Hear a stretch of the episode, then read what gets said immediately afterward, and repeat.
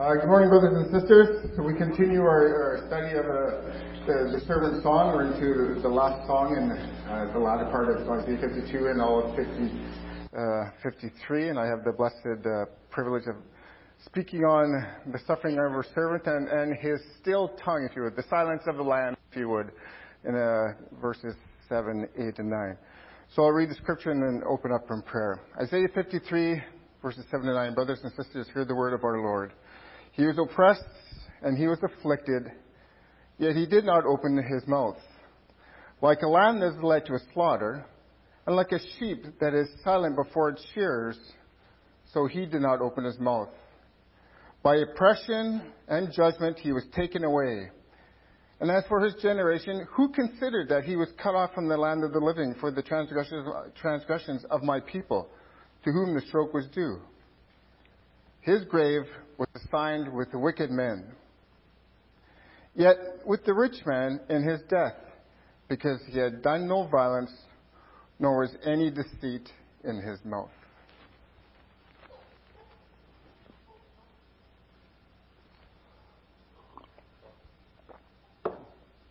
So, Heavenly Father, we again thank you for your word, and we thank you that um, just through the ages, Lord Father, your, your word endures, and we just thank you for the people you've used throughout the ages that, uh, that have written commentaries and books on your word, just to help us, Lord Father, to, to understand uh, this, this very difficult book, um, your word about, about you know, the, the, the narratives and the history of, of, of an ancient culture and people and times that would that are very difficult for us to understand. So we just thank you for those who uh, shed light on these things that, we may understand. But most of all, Lord Father, we thank you for your Spirit that testifies of the truths in your Word. That Lord Father, that this book is about about redemption, it's about restoration, and it's about uh, Jesus, your Son, who has come to fulfill all things through his death and, and, and it's about his resurrection, Lord Father, that the promise, the seal, the proof that he was righteous. He was the righteous Lamb of God because you raised him from the dead, and now he's seated at your right hand, on the, on the right hand of power and glory in heaven. And Lord Father, we look forward to that day when he comes again to make all things new. But until then, Lord Father, may your will be done here on earth as it is in heaven. Amen. So as, as I was studying uh, the suffering of Jesus, I was kind of reminded of the song by Andrew Lloyd Webber, Jesus Christ Superstar, right?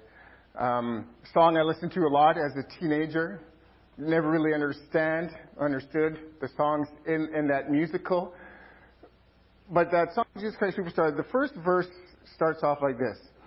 Every, sang by uh, the character uh, Judas in, in, the, in the musical says, Every time I look at you, talking about Jesus, I don't understand why you let the things you did get so out of hand. You'd have managed better if you had a plan. Why did you choose such a backwards time in such a strange land? If you come today, you could have reached a whole nation. Israel in 4 BC had no mass communication.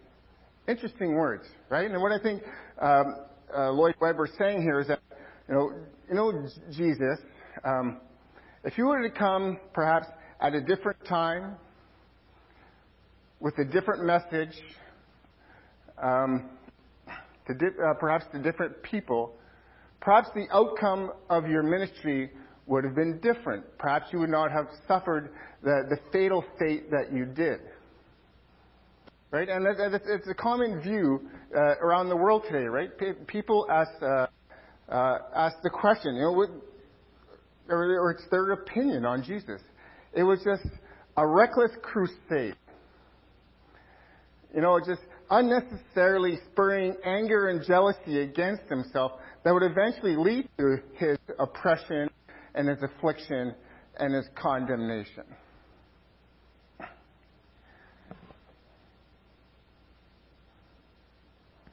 And perhaps, um, and, and we see this actually in his trial before the Sanhedrin, right, the Jewish religious leaders, and before Pilate.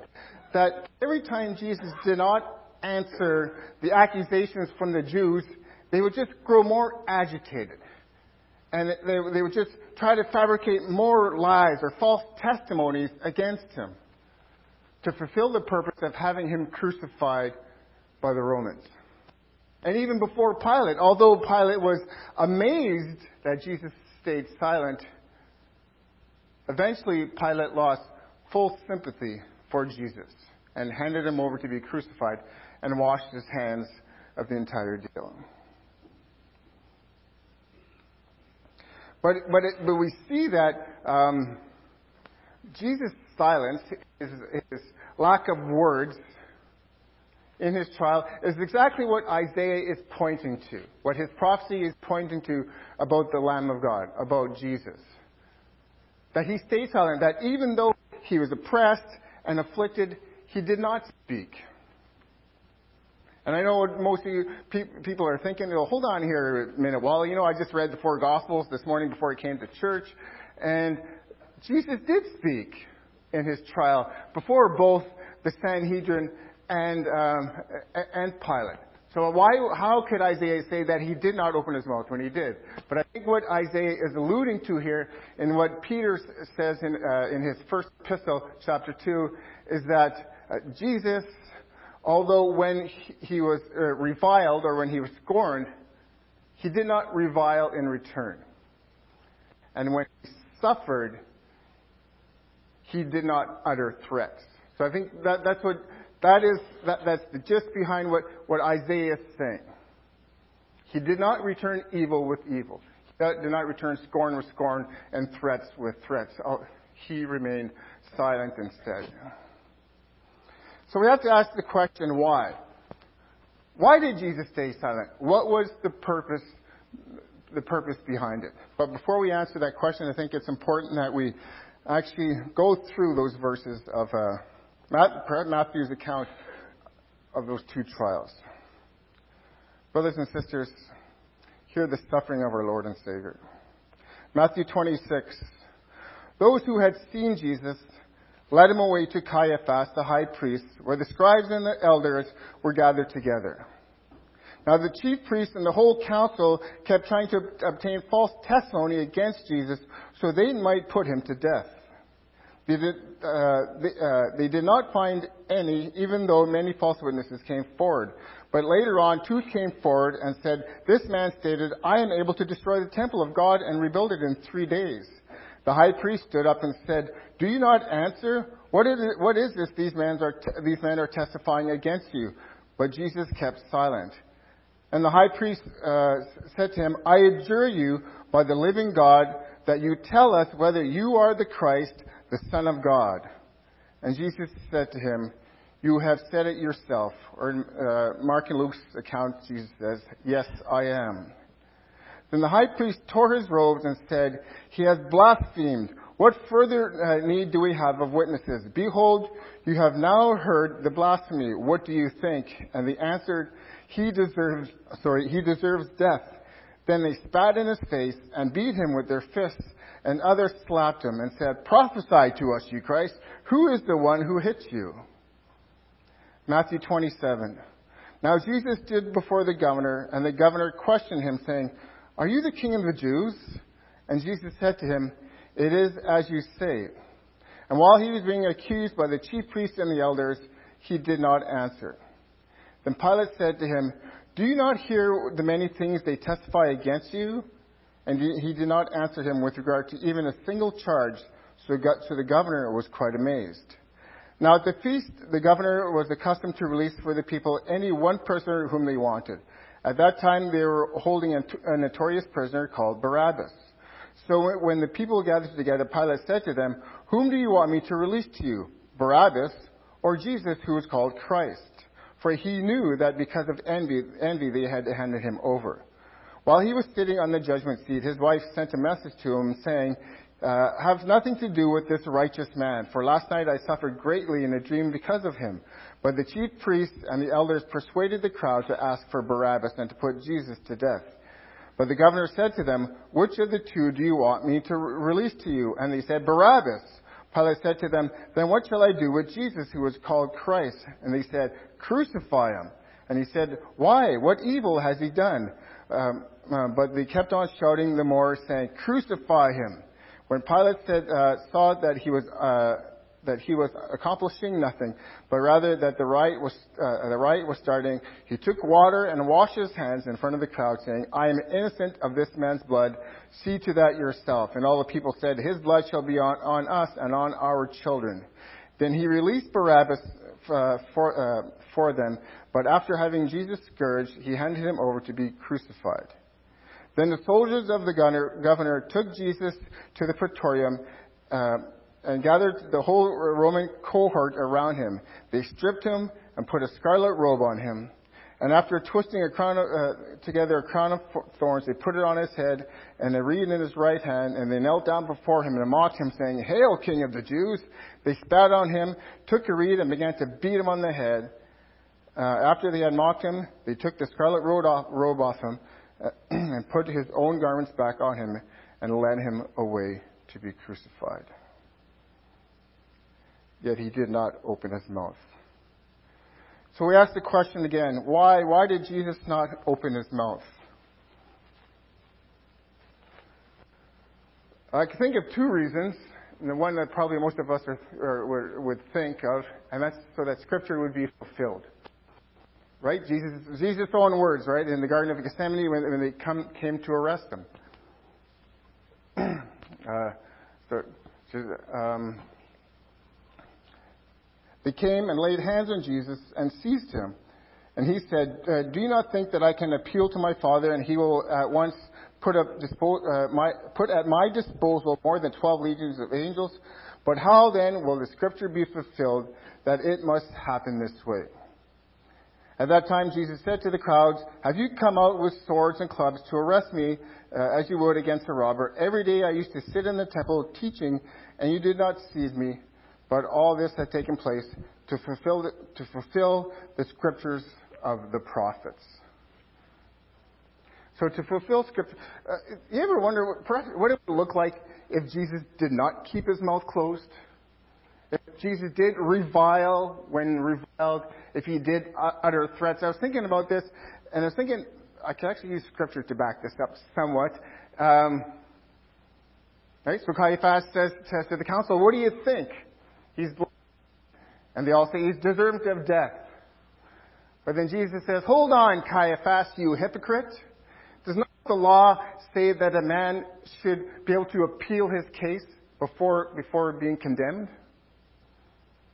Allow me to appeal, allow me to present my case and to call my two witnesses. And just then Jesus was transformed, right? And his face shone like the sun and his clothes were, were as white as the light. And Moses and Elijah appeared with him.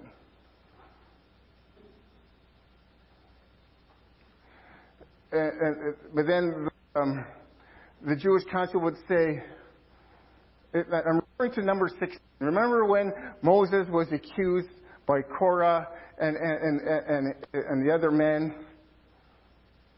Right? So I'm thinking the Sanhedrin would say to Jesus, who, who do you think you are? Why do you exalt yourself above, above everybody else?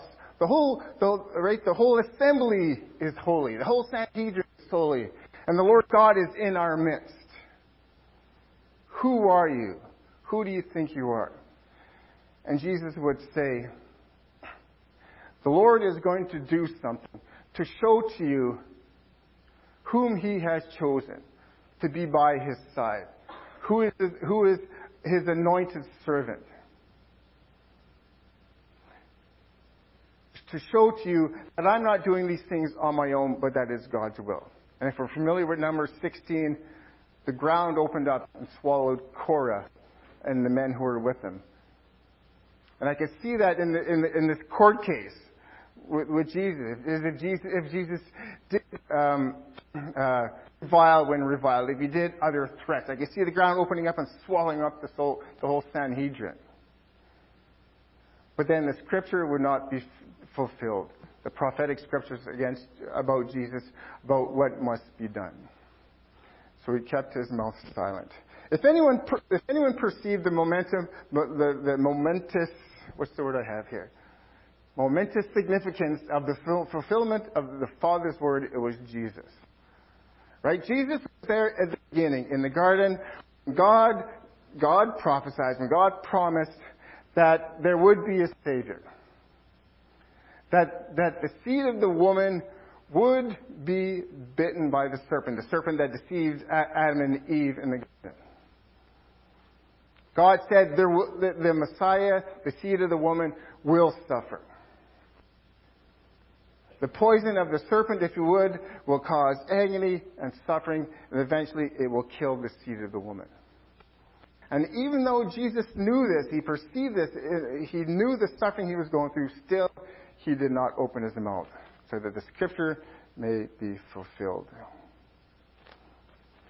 A second reason why Jesus did not revile or utter threats was for the joy that was set before him. Right? Hebrews 12, we, we know it. Jesus, uh, Jesus, for the joy that was set before him, endured the cross, despised the shame, and sat down at the right hand of power. Like, like the shepherd who had a hundred sheep and one goes astray and he leaves the 99 in the open field and he goes searching for that one sheep. And when he finds it, the, the scripture, Jesus says, he puts the sheep on, on, on his shoulders, rejoicing and coming back, and he calls his neighbors and, he, and his friends, and I love this, and he says, Rejoice with me, for I have found the lost sheep. Right? And, and like the woman who had 10 silver pieces, uh, uh, 10 silver coins, she loses one, and she lights, lights a lamp, and she sweeps the house and search, searches diligently to find it. And when she finds it, she calls her friends and neighbors and says, Rejoice with me, for I have found the coin.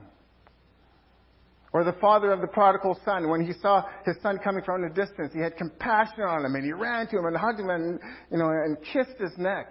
And he called his servants and said, uh, and said, bring out, bring out the best robe and put a ring on his finger and, and sandals on his feet and kill the fatted calf for, uh, uh, for we must celebrate and rejoice. And when the older son, older son um, was, It was angry, the father said, it is right it is right for us to celebrate and rejoice. For your brother was dead and he was alive. He was blind and now he sees again.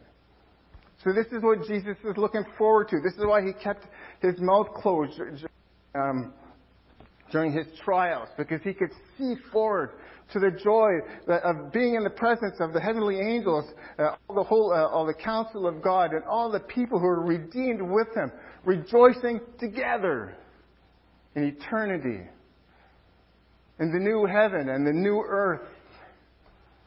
And, and it's, it's just what kept Jesus' mouth shut, why he did not utter, utter threats, why he did not, did not revile while he was being reviled.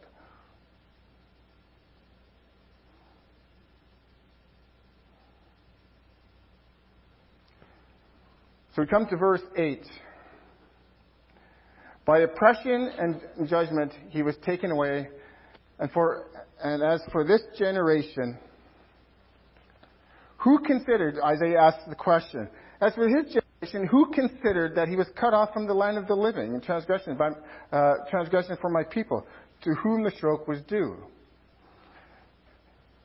A Jewish commentary on Isaiah 53, the author writes, People may have seen Jesus die, but did anyone see him die as, a, as an atonement atonement for the sins of others? Of course not. This is simply the meaning which the New Testament gives to his death. Only if you already accept the New Testament teaching that Jesus' death uh, had a non-visible spiritual significance, can you go back and then say, aha, see, the prophet predicted what I already believe. So the author Isaiah 53 then is really no proof at all for Jesus but rather a contrived con- uh, confirmation or invented proof. Someone who has already chosen Christianity. This contrived confirmation or invented proof, you know, and the, the commentator's right, right? We just, it's not right to take an assumption or presupposition or a, theory we have and try to force it into Scripture to, come up with our own interpretation. However, as Christians, applying New Testament literature, the Gospels, right, the, the, the accounts of Jesus' life and his death and his resurrection, and other New Testament narratives and letters, applying that literature to the Old Testament is not bad exegesis. Actually, it's perfect exegesis. Allowing the Bible to interpret itself is good, sound exegesis. And again, the commentator is, is right, actually, in suggesting that no one saw, at that time, no one saw Jesus' death as an atonement for sin. Not his mother, who for years, uh, you know, pondered the, the, the, words of the angel Gabriel about her son. And remember when, she, when, when, Mary and Joseph brought uh, Jesus as, as the baby to the temple, uh, temple to present him to the Lord? Simeon's words about Jesus. So all this Mary kept inside of her, pondered. But she never recognized the death of her son as atonement for others. And what about John the Baptist? He pointed to Jesus as the one who, t- who would take away the sin of the world. But, but, he, uh, but he struggled to comprehend the how and the when. And that right? The 12 apostles who sat at Jesus' feet for three years listening to his teachings on the kingdom. But they did not understand his death as an atonement for others. Even when, when he was resurrected, they were saying, okay, Lord, is this, now are you bringing the, now is this when the kingdom comes? They still didn't get it. Or even the, the Jewish religious leaders, they knew where the Messiah was coming, where he was going to be born, but they didn't comprehend the why.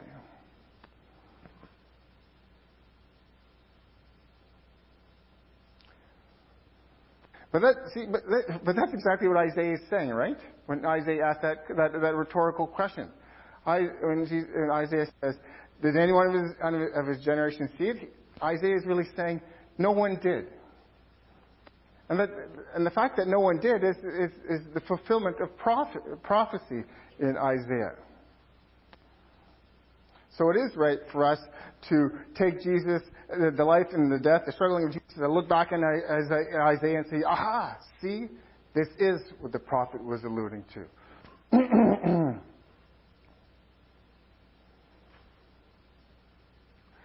so the Lamb of God, dying for the transgressions of his people. We, we see this uh, in Jesus as the Lamb of God, the servant, the servant who fulfilled the, the multi functions, if you would, of a lamb in, in Jewish rituals. He was the guilt offering, the ritual wherein the sins of the people are confessed before the Lord. He was the sin offering, the ritual wherein the sinner is cleansed and made pure again. Goat, the goat upon which the sins of the people are placed and the goat is led out of the city. The sin is removed, it is taken away.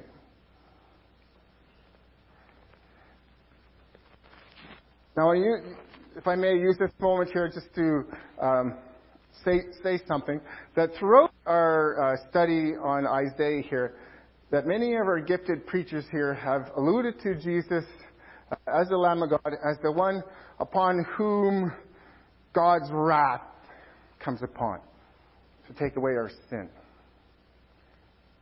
Now, I need to confess that um, personally, I'm not convinced by this.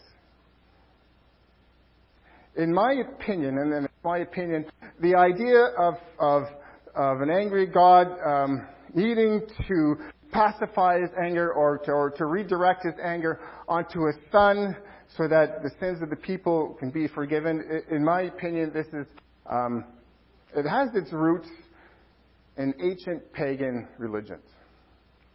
And in my opinion, it's crept its way into Christian atonement theology. But that's just my opinion. I'm sharing that with you. And I just think it's important for me to say that in case there are some of you out there who also are struggling with that teaching. That, I just want to share with you that uh, you're not the only one thinking that. But I could be wrong. I admit I, I, could, I could absolutely be wrong. However, um, one thing we do agree on, I believe we all agree on, is that Jesus' sacrifice as the Lamb of God, it brings rest, uh, restitution. It restores us. It brings redemption. It brings us back into our relationship with God, the one we had with Him at the beginning. It brings purification.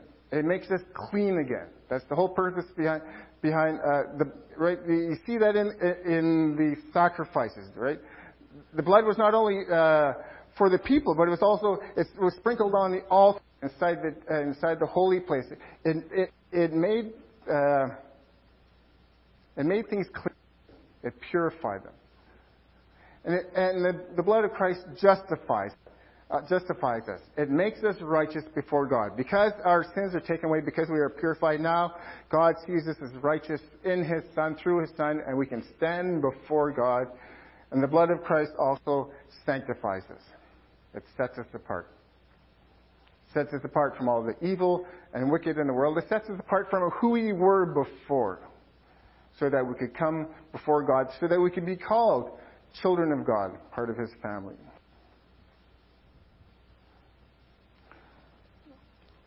So the blood provides cleansing for sinners and eternal covering for sin. And it makes an atonement for the people. The Lamb makes an atonement for the people. Uh, Jesus is the mediator. We can use Old, Old Testament uh, language. Jesus is, is the mediator that takes his stand between the living and the dead so that the penalty of sin or the plague of death would be halted, stopped, checked. That we may stand before the one true God of heaven and earth, because his blood has cleansed us and purified us and justified us and sanctified us. So verse 9, Isaiah, 50, uh, Isaiah 53, 9, he, uh, his grave was assigned with wicked men. Yet he was rich, yet he was with a rich man in his death because he had done no violence, nor was there deceit in his mouth. So his grave was assigned with a wicked man. So Jesus was counted as a wicked man, uh, polluting the nation of Israel with his upside down teaching. It's funny, Rod alluded to uh, the passage of the Breaking Bread, talked about Jesus um, being counted with the sinners. Right? And you think about that, we are talking about that afterwards, and you think of, uh, you know, in the Old Testament when David numbered the armies, right? Just just, it's just regular counting, right? You were part of this group. And when it came to transgressors, there was Jesus. He was part of that group. It wasn't like, you know, 99, 100. Oh, Jesus, what are you doing here? You don't belong here. Jesus was just another number. He, in, in the state that he came to the earth, he was just another number, just another sinner. And he was counted with, with the, the, uh, the wicked at his uh, grave. Pro, pro, uh, Proverbs 11 says that when it goes well with the righteous, the city rejoices. And when the, and when the wicked perish, there's joyful shouting. For when a wicked man dies, his expectations perish with him. That sounds like it sounds like the crucifixion of Jesus, right? The righteous rejo- rejoicing over the wicked dying, right? There were the righteous, right? The, the, the, religious leaders. Finally, their, their plan and all the plotting has come to fruition. Right? This, this uh, wicked man. Sorry, let, let me read this. This wicked man, this so called rabbi, he and his endless tongue lashes and his teeth kickings have been to a halt. The righteous because the wicked man, uh, the wicked man, because of the wicked, the wicked man's demise, and the whole city rejoices with them. This wicked man, this rabbi, and his expectations of ushering in his bogus kingdom and abolishing the, uh, the Jewish religious system are perishing along with him. The, the, uh, the righteous celebrate by hurling insults and mocking you are going to, uh, you are going to destroy the temple and rebuild it in three days. Save yourself. if you were the Son of God, come down from the cross. His grave was assigned with the wicked, and I'm sure they thought, and rightfully so, for certainly this Jesus was the spawn of Beelzebub, the ruler of the demons. So Jesus' grave was assigned with the wicked. However, his death, his death was with the rich man. What does that mean?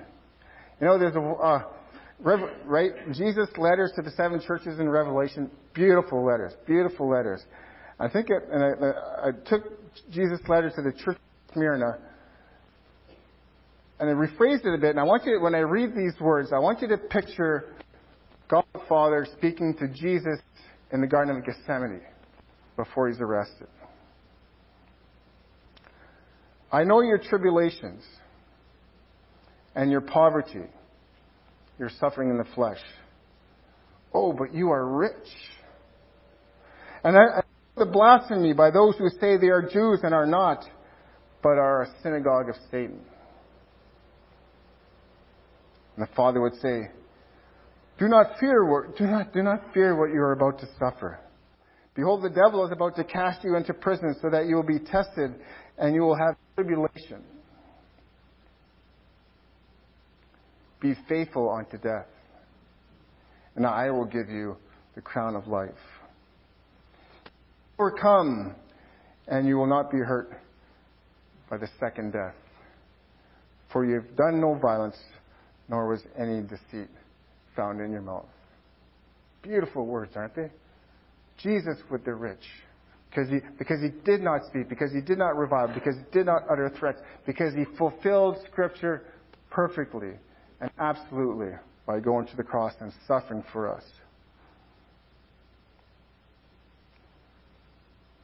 What did, what did it mean for Jesus to be rich at his death?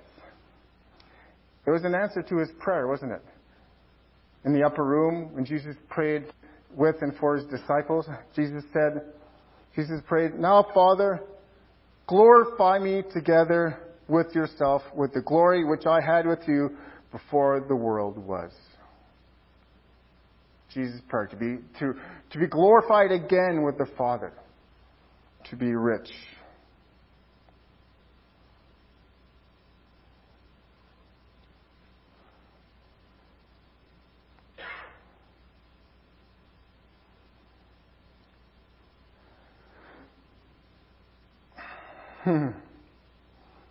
so Jesus may have only spoken a few words at his trials. However, what he, what he did say was very significant. When he was charged by the high priest to tell them whether he was the Christ, the Son of God, Jesus said, Yes, I am. And he said, Hereafter you will see the Son of Man sitting at the right hand of power and coming in the clouds of heaven. I believe here Jesus is pointing to the destruction of Jerusalem at AD, when Jesus comes again in judgment. When this time con- condemnation and judgment will be in his hands. Against those who take their stand and hold counsel together against the Lord and against his anointed, saying, Let us tear their fetters apart and cast away their cords. For them, there is weeping and gnashing of teeth. And it shall also be for all who, in the same manner, spurn and scorn the Lord and his anointing and his anointed one by rejecting him and treating his servant with contempt. However, to those who, like Peter, believe that Jesus held the words of eternal life, to those who believe in him, Jesus says, Truly, truly, I say to you, who, who, he who hears my words and believes him who sent me has eternal life and does not come into judgment, but has passed out from death to life. So was, was Jesus' ministry a reckless crusade? Far from it. Was his ministry unplanned? Did he come at a backwards time in a strange land? Absolutely not. Everything was fulfilled precisely and absolutely to, and, completely so that the sin of the world be, be taken away. So that Jesus, the Lamb of God, may, may purify and may justify and may sanctify and make us all holy again before the one true God of heaven. And that does make for a great musical.